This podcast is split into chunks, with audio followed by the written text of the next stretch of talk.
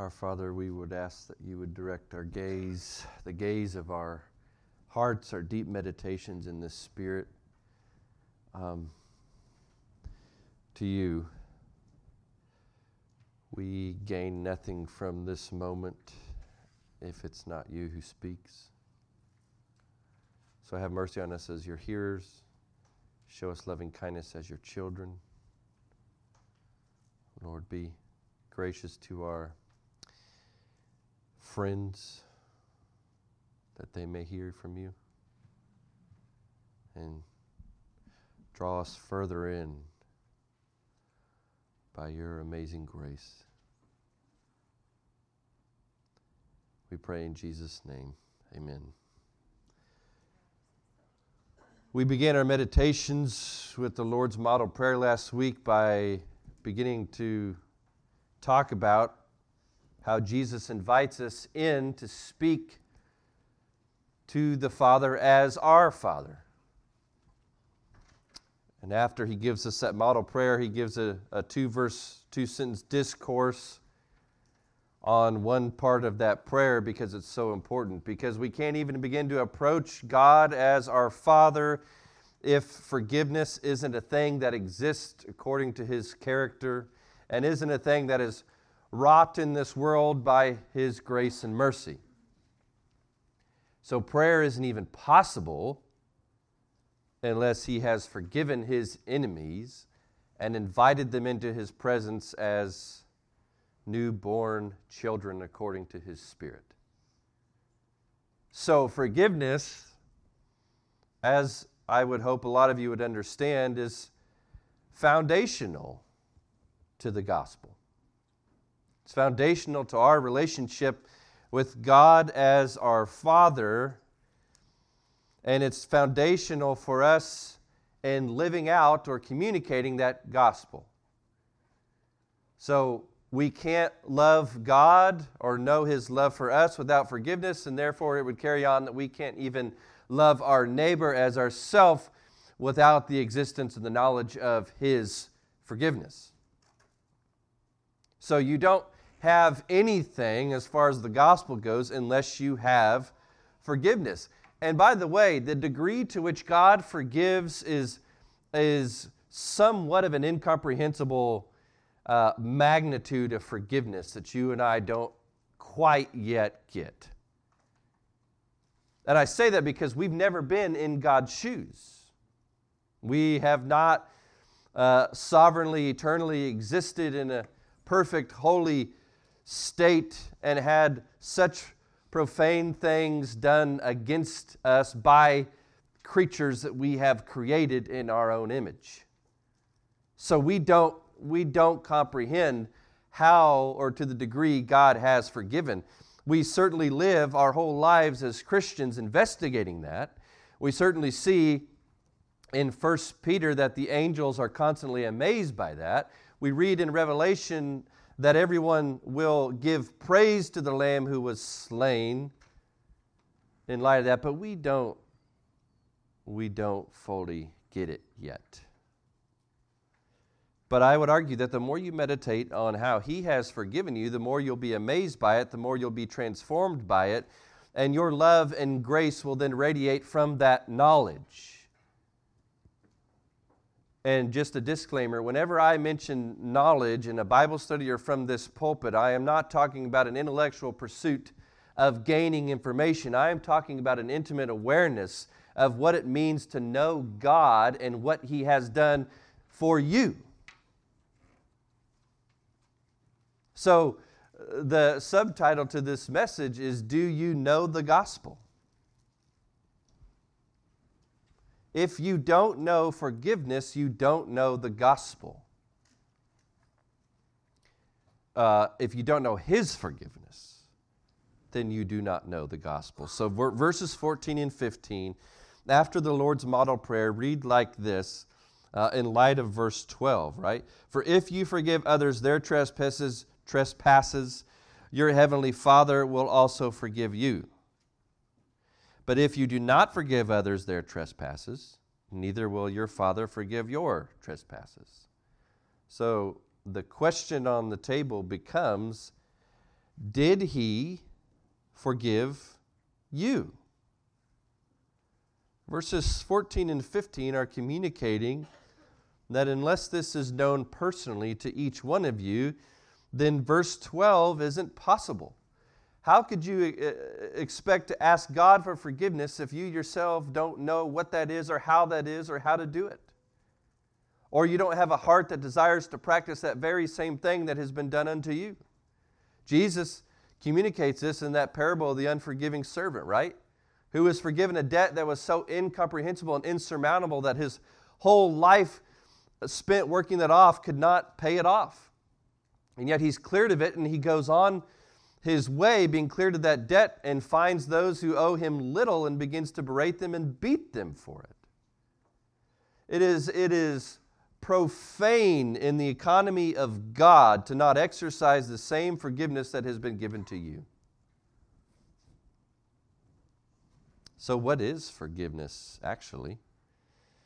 Let's define it for a minute. The freeing of a person from guilt and its consequences, including punishment, usually as an act of favor, compassion, or love, with the aim of restoring a broken personal relationship.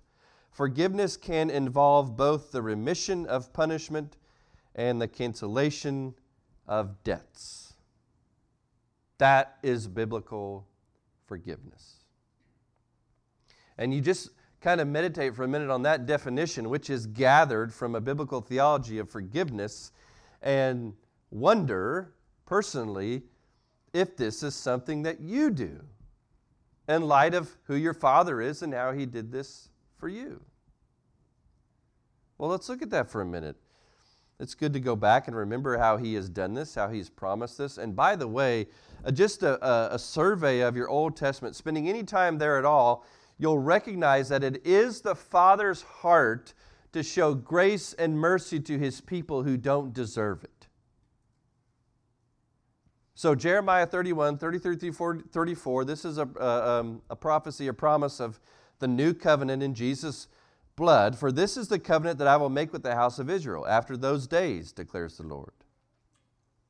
I will put my law within them, and I will write it on their hearts, and I will be their God, and they shall be my people. And no longer shall each one teach his neighbor and each his brother, saying, Know the Lord, for they shall all know me, from the least of them to the greatest, declares the Lord. For I will forgive their iniquity, and I will remember their sin no more. We are brought into an intimate knowledge uh, of the Lord Yahweh because he has forgiven the iniquity of his people and remembers their sin no more. That's why we know him. That's why we have a relationship with him. And I would argue that if you take that to the to the interpersonal level in your relationships with people, if there is not forgiveness one to another, then you cannot have a relationship with each other. I was, uh, I've been talking to a dear brother the past few weeks, and he's got a family member who is uh, very angry, very divisive, uh, very lost. And this friend of mine is, I know him, he is more than willing to forgive, give grace. Remember, remember the sins that have piled up no more, but there is no repentance on the other part. So there is no relationship. There is no opportunity for the glory of God's grace in the forgiveness one to another because there is no acknowledgement of sin. And I would argue that God's grace and mercy is meant to lead to repentance. I'd go even a step further and that those whom he exercises, choose to exercise his grace and mercy towards, will repent. They will be, like Paul, blown away by the fact that they have lived such a profane life against their Creator that once they see the degree of their sins and trespasses against Him, and once they see that He is uh, going to pardon them and forgive them and cleanse them of that iniquity, they are undone. We are undone, and we will repent. That's why I believe that the Bible teaches something known as irresistible grace. You, you, God is not going to spend that, going to display that, going to show that without there being fruit. That's what it's meant for. Romans 2 4. Or do you presume on the riches of his kindness and forbearance and patience, not knowing that God's kindness is meant to lead you to repentance? Because when we see our sin, we are supposed to recognize a holy God and an intolerance for all that is evil and profane in his holy presence. And so the fact that we would still exist and not be utterly destroyed uh, should make us crumble in the fear of his goodness, which sounds like a, an ironic, kind of oxymoronic statement the fear of his goodness. But when you know who he is and all his power and all his righteousness, and when the mirror of the law presents to you your own sin, then what else is there to do but to realize at any moment he could destroy me, yet I stand under, or I, uh, I am lay prostrate underneath him only because he is gracious and merciful right now. At any moment, if he had chosen not to be towards me, then I am utterly destroyed. You know, it's, I guess, somewhat depressing to meditate on that fact. But that is meant to, meditating on that, those facts that I just spoke to us, is, is meant to further draw us into the glory and the goodness of His grace. It's meant to magnify, magnify the Lord. How do you magnify the Lord? Well, put who He is and what He does in contrast with who we are and what we do then you magnify the Lord because it is undeserved and awesome. And it's not to be abused. If you abuse as habit, as a way of life, what you supposedly understand about the forbearance and the forgiveness of God, then you are revealing that you do not value it at the very least, or probably that you don't know it. Romans 6, 1 through 2. What shall we say then? Paul says. Are we to continue in sin that grace may abound? An emphatic verse 2 by no means. How can we who died to sin still live in it? So, the rest of Romans 6 goes on to display how you have been kind of baptized into his death and, and you've, the old man has been left behind and you've been raised to live uh, according to the, to the new life, to the new man, to this heart of flesh. You're to follow Christ and be conformed to his image. You're kind of reborn. And so we recognize in that that God loved us first because he can and does forgive. Otherwise, there is no loving relationship possible. And he doesn't have to. You understand that? He is the righteous judge. Lawbreakers are supposed to be punished. Don't we expect that in our society? We hope for that. We see that guy that zips around us on the interstate at 90 miles an hour, and you just hope right? That you're going to see him down the road, pulled over, just getting his. But, but, God loves the lawbreaker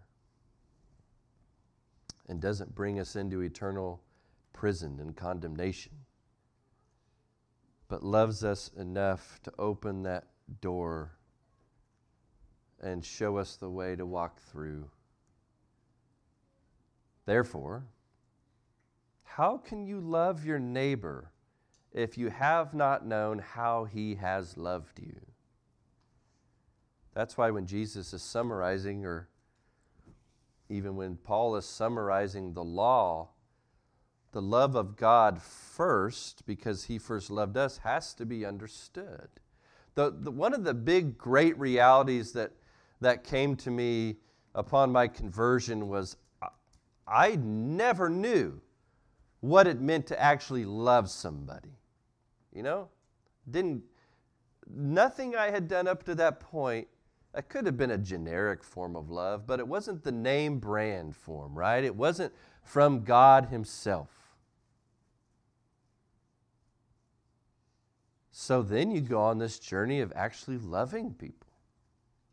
Honestly, truthfully, with, with all the integrity that you could muster, because God has shown that into your hearts through Christ Jesus, you can then begin to love, actually love people.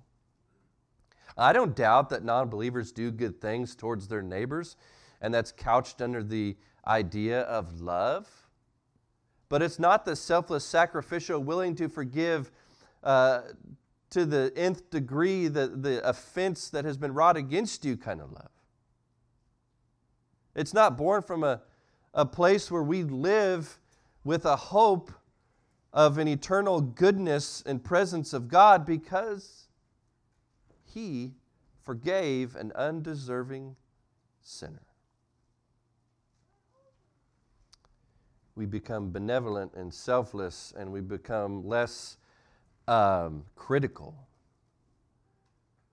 when we understand His forgiveness.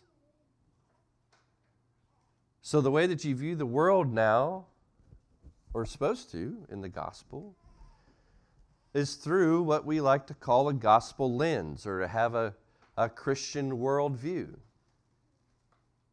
And the Christian worldview is not simply a, a, a moral lens through which you now view the world and your relationships. A gospel lens is one that recognizes and meditates on the good news that God has cleared enemies and sinners of that debt and of that trespass and has made them children through Jesus who stands in their place to receive their condemnation. So that's how we view the world. That's how we view people. That's how we view our relationships.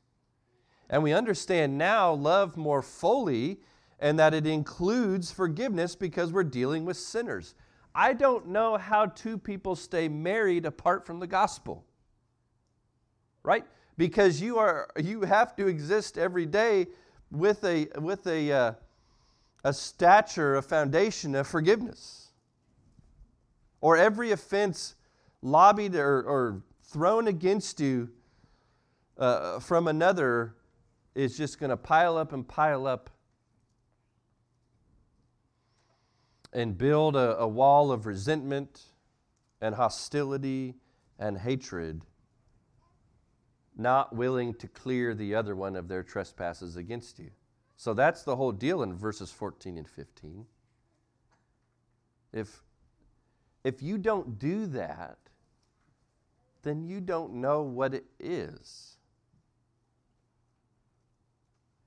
So here's the beautiful thing that once you kind of get what Paul gets or what every Christian gets about what God has done in relationship to them, you, you, you love more. There's a proportion here. Uh, Jesus says in Luke 7:47, "Therefore I tell you, her sins, which are many, are forgiven, for she loved much. But he, is forgi- he, he who is forgiven little loves little. Now, here's a kind of a rhetorical thought, a response to this statement by Jesus. Is, is there really uh, varying degrees of how much you have been forgiven of and when it comes to our relationship with God? I would say no. Because if you've broken one part of the law, you're guilty of breaking the whole thing, he tells us. So I think it comes down to this the more you understand of depravity in light of holiness, the more you understand how much you've been forgiven. So, the Bible is trying to magnify those two realities, not to depress us, but like I said earlier, to magnify the grace and the goodness of God and His forgiveness. And when we, when we start to uh, put that magnifying glass over that forgiveness and look into it and see really how wonderful and magnificent it really is and the degrees to which it goes, then the love that is curated and, and drawn up in our hearts because of what we're seeing becomes so much that it overflows. We love much. We become kind of light and free. We become those who are just welcoming in the outsider to love. We are just begging to, to love them. You know people like this. And I would guarantee you that they understand how much they've been forgiven. Or they're living a life that is finding out more and more about that every day.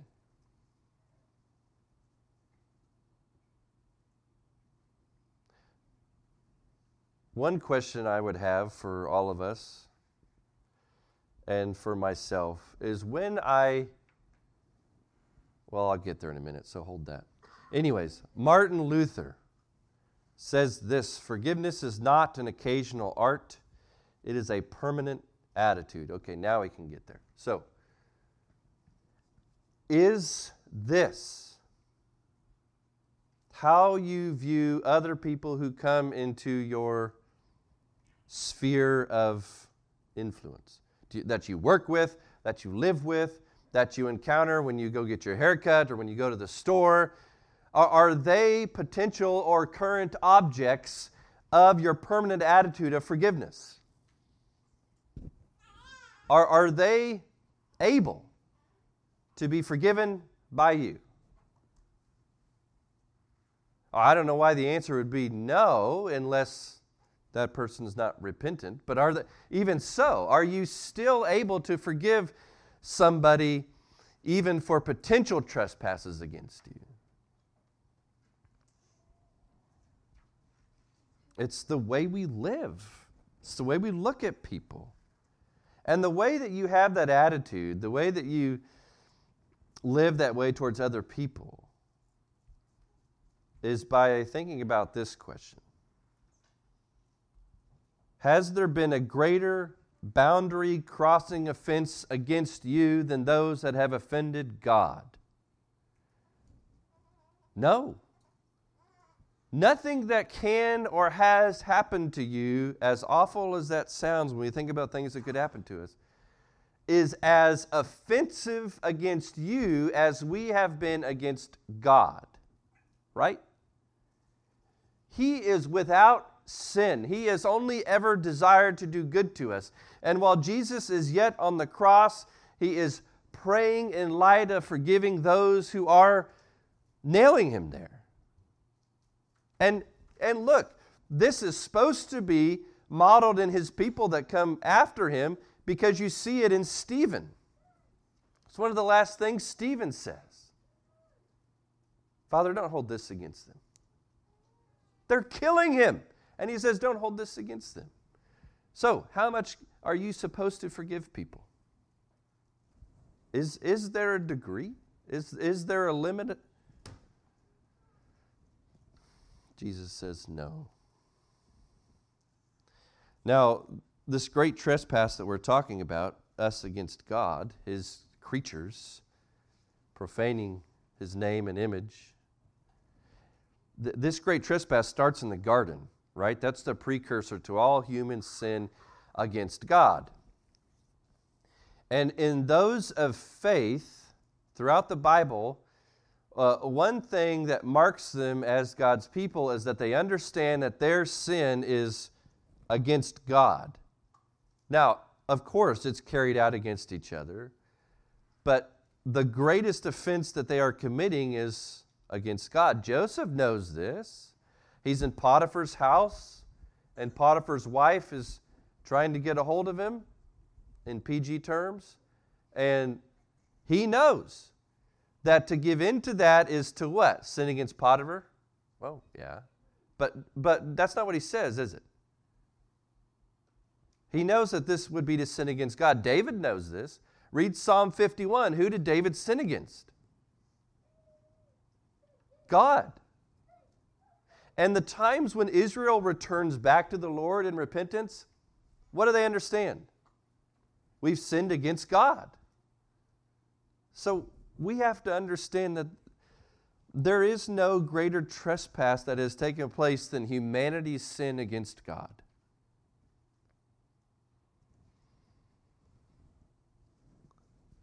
This is how Paul words it in Romans 3:19 after he's just got done telling us that no one's righteous, no one seeks God. Now we know that whatever the law says, it speaks to those who are under the law. So that every mouth may be stopped and the whole world may be held accountable to God. The whole world may be held accountable to who? To God. Not to me, not to the president, not to your parents, but you're held accountable to God, which is the most fearful thing.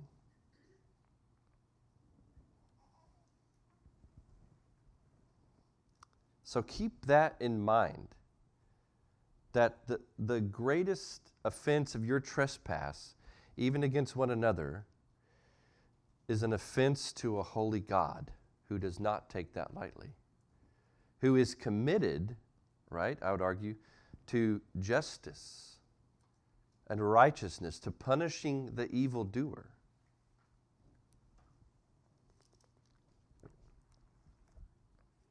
Now I ask this How quick and how often are you ready to forgive?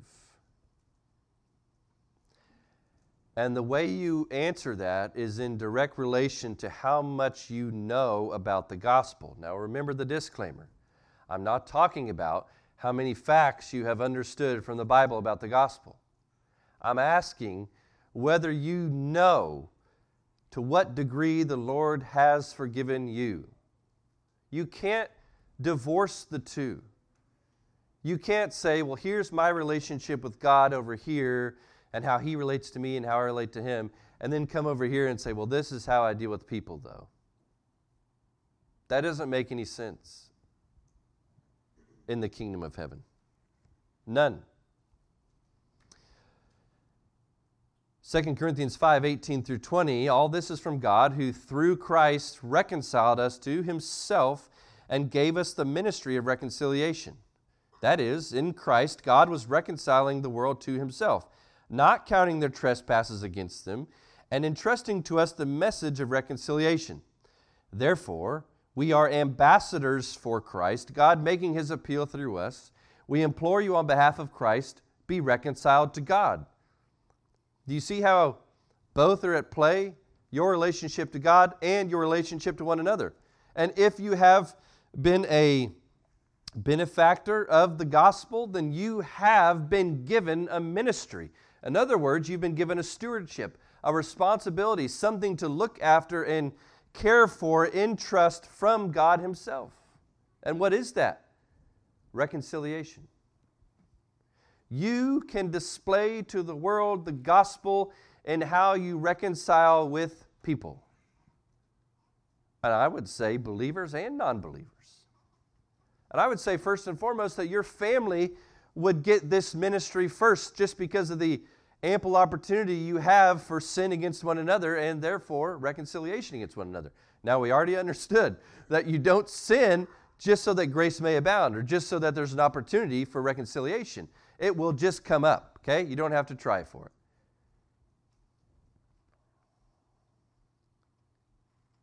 So, are you a cold shoulder kind of person that as soon as you're trespassed against, you go off in your coldness and in your anger, even though that person recognized and un- is broken over their trespass against you? Do you withhold it? Or are you ready? How are you how can you be ready to reconcile. This is why daily gospel meditation is important for you and I. This is why those morning hours should be used for meditation on your relationship with God because you're going to, uh, everybody else is going to wake up at some point and you're going to have to deal with them. And how is that going to be possible if you don't understand how God is dealing with you? And the fact that He is calling for that same, uh, those same characteristics of that relationship to take place with you and your other relationships. I, am trying to get us, or, or hope that the Spirit would get us into a mindful meditation on the spiritual realities at play. That we don't disconnect our present tangible realities from the spiritual reality that is just as real, just as present around us.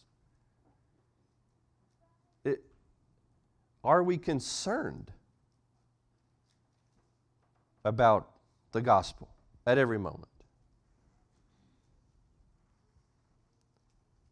Now, notice this as well, in case you read verses 14 and 15 wrongly. John Owen says, Our forgiving of others will not procure forgiveness for ourselves, but our not forgiving of others proves that we ourselves are not forgiven. That kind of goes back to uh, we love God because He first loved us. Okay? We understand forgiveness because we've been forgiven. So if you attempt to be right with God because of your efforts to forgive, you've got it backwards. He forgives you. You understand what that is. Okay, now you've been given this ministry, go do the same thing. So you're not earning anything by being a forgiven person. You are simply communicating, I get the message. And I have a ministry now to carry out the same thing. You put on display what has been done to you. So, does he forgive? You, you are being conformed into the image of Christ. Does he forgive? Dr. Martyn Lloyd-Jones, the great Welsh minister in the World War II era over in London. Do you think that you deserve forgiveness? If you do, you are not a Christian. Isn't that kind of a funny statement? Deserve forgiveness?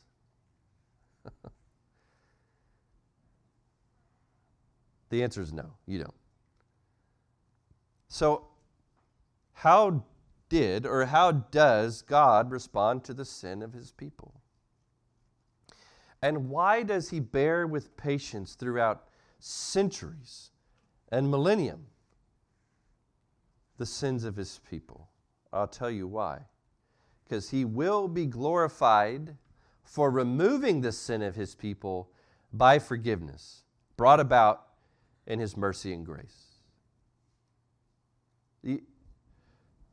this takes us back to why he created such beings who could make a choice. Because he is going to put on display that which is his heart. He is righteous. He is holy. He is committed to justice. He will make his wrath known. But he wants the universe to know his heart. There is no object to forgive in the Godhead. they don't trespass against one another. But He's going to make people in His image who are going to be real, living, breathing, thinking, kind of autonomous human beings. And He's making them as objects of His mercy and grace. He's even allowing them, Romans 3, to be subjected to futility in order that they may obtain the freedom of the children of God by His mercy and grace. Hosea 3 5, this is right. This is a great living example in the Bible of what it would look like to forgive as you have been forgiven. Hosea and Gomer. But Hosea 3 5. Afterward, the children of Israel shall return and seek the Lord their God and David their king, and they shall come in the fear to in fear to the Lord and to his goodness in the later days. Latter days. They shall come in fear to the Lord and his goodness. He is going to be glorified for the magnificence of his mercy. So let's read about that in Revelation 5 9 through 10. Jesus has just taken the scroll or his inheritance and he's getting ready to open this and, and reign for all eternity with his people. And, and this is what the scene is in heaven. They sang a new song, saying, Worthy are you to take the scroll and to open its seals, for you were slain, and by your blood you ransomed people for God from every tribe and language and people and nation. And you have made them a kingdom and priests to our God, and they shall reign on the earth. So he is being glorified for all eternity in heaven because he was the manifestation of God's forgiveness and how he poured out his blood for their iniquities. So, Romans 8 tells us that at one time he can be the, or Romans uh, 5 tells us that at one time he can be the just and the just, Romans 3, oh my gosh, I don't know, it's in there somewhere. Um, he can be the just and the justifier at the same time. He can co- co- complete his commitment to justice and he can complete his commitment and desire to mercy. Because Jesus dies and you live.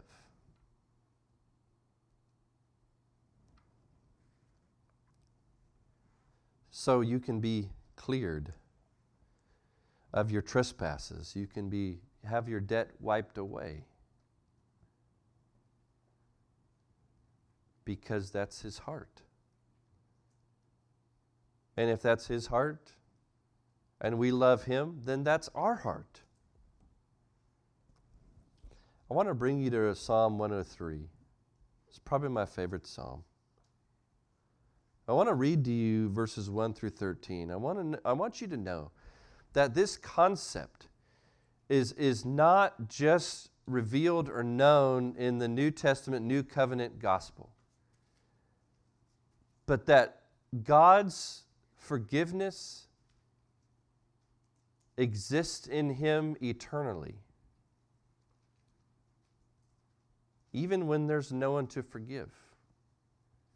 And here's what I love about David, and here's what the Lord loves about David, because the Lord, because David loves the Lord, because he knows the Lord.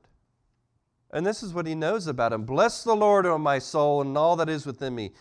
Bless his holy name. Bless the Lord, O my soul, and forget not all his benefits, who forgives all your iniquity who heals all your diseases, who redeems your life from the pit, who crowns you with steadfast love and mercy, who satisfies you with good so that your youth is renewed like the eagles. The Lord works righteousness and justice for all who are oppressed. He made known his ways to Moses and his acts to the people of Israel. The Lord is merciful and gracious, slow to anger and abounding in steadfast love. He will not always chide, nor will he keep his anger forever. He will not deal with us according to our sins, nor repay us according to our iniquities. For as high as the heavens are above the earth, so great is his steadfast love toward those who fear him. As far as the east is from the west, so far does he remove our transgressions from us. As a father shows compassion to his children, so the Lord shows compassion to those who fear him. God never saves because we're obedient. God saves because he's compassionate. And he will be glorified for it. So he is willing, is a weak word.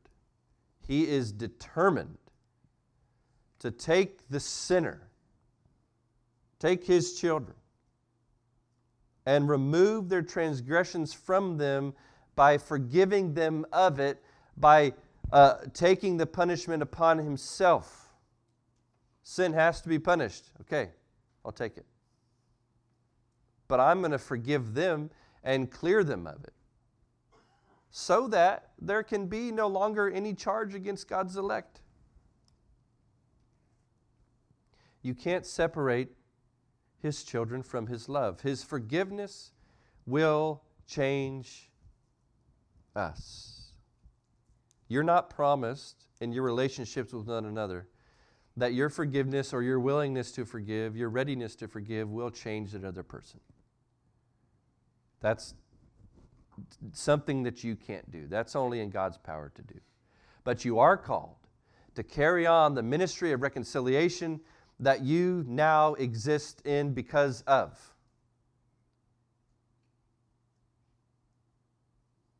So we kind of use the biblical phrase go and do likewise.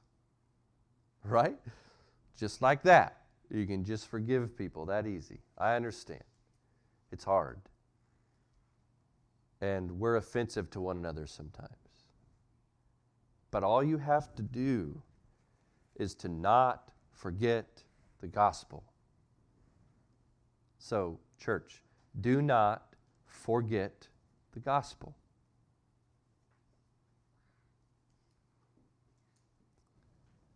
Respond to the Lord now, and then we'll stand and sing together.